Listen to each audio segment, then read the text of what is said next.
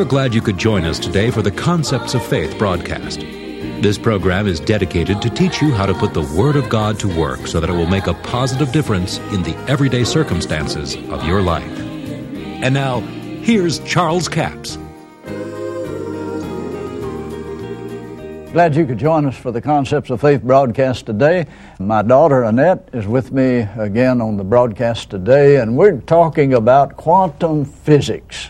Now, I don't know whether you know a whole lot about this or not. I don't, but it is very interesting, and she studied some things on. She has a book called Quantum Faith. And when you get into this, it sounds like things that Jesus was teaching, and I'm excited about it. Let's talk about on today's broadcast the frequency and vibration and how it relates to things. Well, all things that we see actually have a frequency and a vibration to them.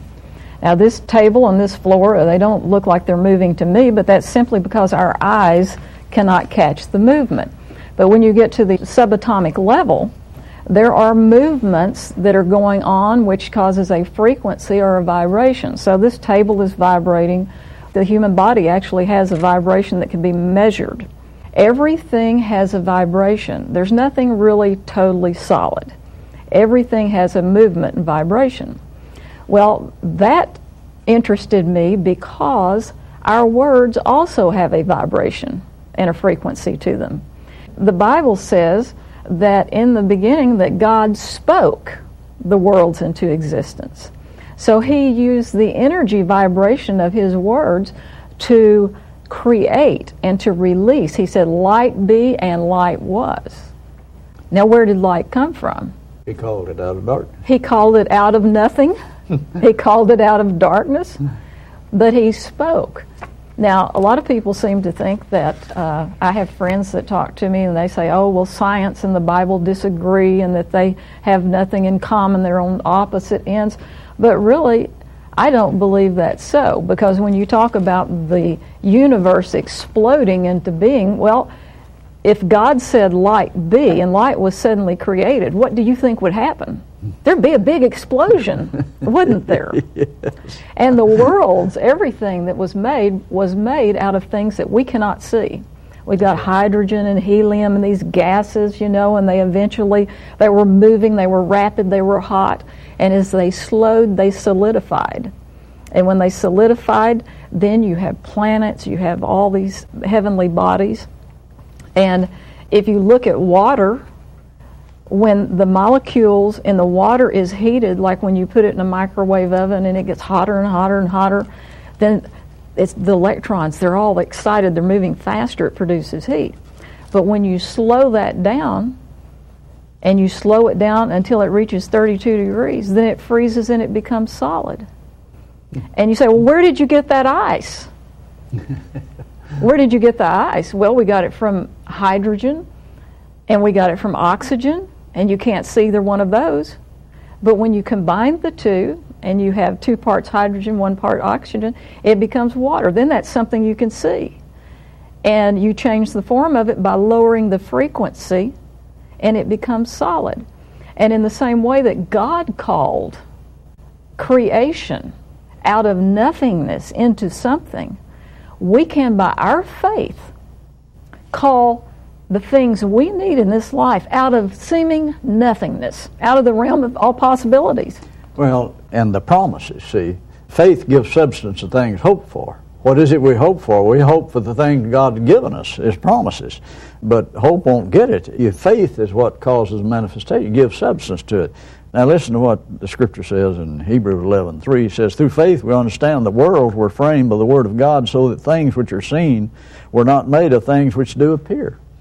And that's what you were talking about on the last broadcast, the fact that these, what do they call them? Uh, Quarks, uh, subatomic particles. Subatomic particles, electrons. they, they, you can't see them. They exist in a gas state until you begin to search for them, then they appear.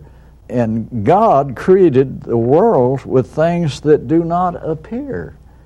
So it sounds just like science is tapping into some of God's laws that's confusing them to a degree. They don't well, that's really understand it. Right. All. That's why the Bible has not been believable to people who are of a scientific mind because, after all, You can't make something out of nothing, they believe. You can't speak to a mountain and see it removed. A man can't walk on water. A person can't heal the sick. Jesus couldn't have ascended into heaven. But when you get into the realm of quantum physics, there's a huge realm of all possibilities. And what you see is determined by the observer. So if Jesus believed and knew laws that we know nothing about, he obviously tapped into them. And then he said, The works that I do, greater works than these will you do. So I believe that we are expected to take these laws that are in the Bible that science has said, well, that's senseless, it's religion. And now they're looking at the subatomic realm and they're going, this couldn't happen. You've got to be able to prove that this happens, this happens, and this happens. But no, when you get into the subatomic realm, nothing happens apart from the observer. That's nothing happens. Now, I remember you talking about some experiment that was done where they shot this particle of particle light, of proton through a box and through a lead plate. Relate that to. I thought that was very interesting. Well, there were two very interesting experiments that they did that still has everyone shaking their head. The first one is it's called the double slit experiment, and they released a shot of photon, and they would have a screen here that had one slit in it, and when they shot the photon and it went through the one slit, then they would find a spot, the particle or the spot, on a certain place on a like a screen, like an X-ray film type thing at the back. So then they thought, well, let's put two slits here. So they put two slits there. And when they put two slits there, they had a totally different experience. Now, the interesting part was when you look at it, you can just see waves. There's dark spot, light spot, dark spot when the two slits are open. When there's only one slit open, it lands in a little splat right here or a little particle. So they kept repeating this experiment, and the interesting thing was you have a single photon, and it goes through one slit or the other, okay? The question is if there's only one, how does it know that there are two slits open or only one because it behaves differently when there are two slits open. so, actually, there are some physicists who believe that that exhibits some sort of consciousness or awareness. Now, the second experiment they did was even more fascinating to me, and they did this similar double slit experiment, but they had a little screen that they would flip up or down in other words, before they shot it, they usually would flip the screen up or lay the screen down. And they would get different results.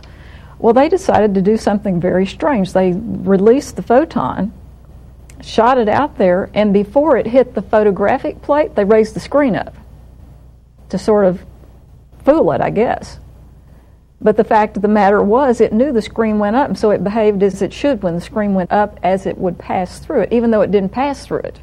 So it exhibited particles that, even on the, the subatomic level, that they react to what we're doing.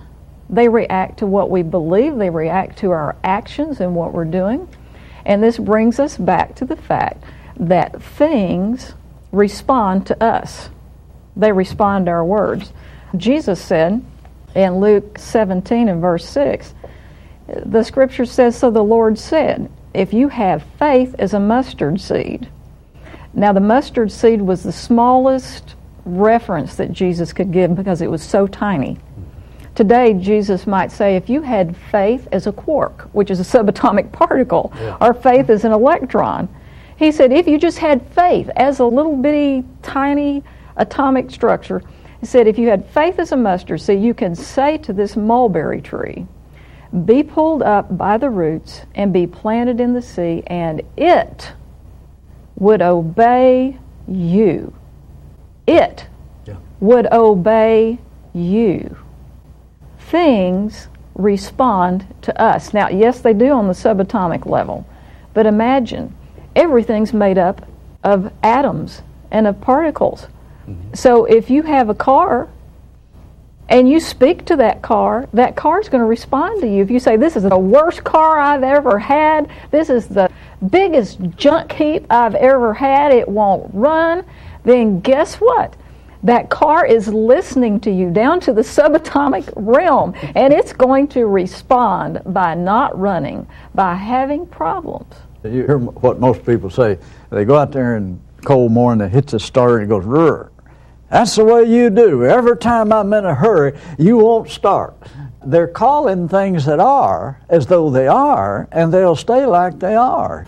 And of course, it responds to the belief.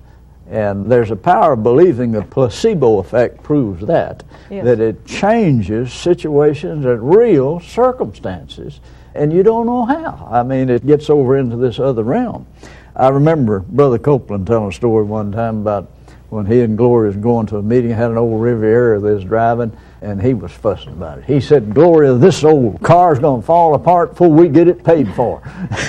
he said, he went about three blocks down the street, the drunk on a stoplight and scattered it all over the street. and the Lord said, now are you happy with what you said?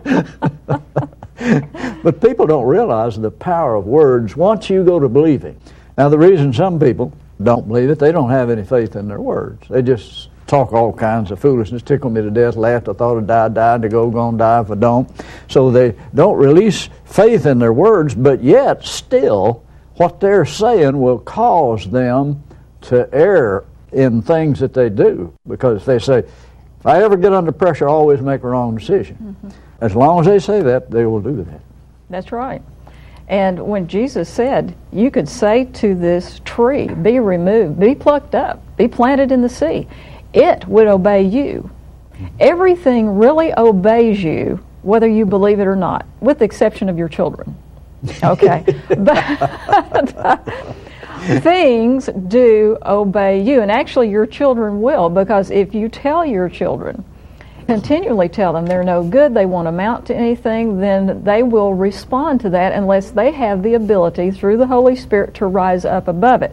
But when Jesus was speaking to this tree, he was giving a demonstration. If he just said this once, you might think, well, you know, maybe there's a misinterpretation here. But Jesus said the mountain would move. Well, why don't you make the offer here and Well, we're going to offer the little 32 page mini book called Quantum Faith. This is a book that I have written that talks about how that faith corresponds with a lot of the laws of quantum physics. And I also have a CD or cassette that you can order where you get these two things together. And it's offer number 2169. And you get the cassette or CD, please specify when you order, plus the little booklet. And it's $10 plus $4 for postage and handling. Quantum faith is actually a teaching that I did in a church where I talked about the laws of God and quantum faith and how these things work together. So that's available. You can either call 1 877 396 9400 or you can go to our website and take a look at everything we have available at www.charlescapps.com. If you would like to have a CD of this program number 7152. It's available on CD or cassette that you can order for $10 plus $4 for postage and handling. So those are our offers for the day. All right. Until tomorrow, this Charles Capps reminding you the enemy is defeated, God is exalted, and yes, Jesus is coming soon. To order the product offered today, call 1 877 396 9400 or write Charles Capps, P.O. Box 69, England, Arkansas 72046. A complete list of CDs, books, and DVDs are available online at charlescapps.com. Through the website, you can listen to this radio program again and subscribe to our podcast. This broadcast is sponsored by Charles Capps Ministries and our listeners in this area.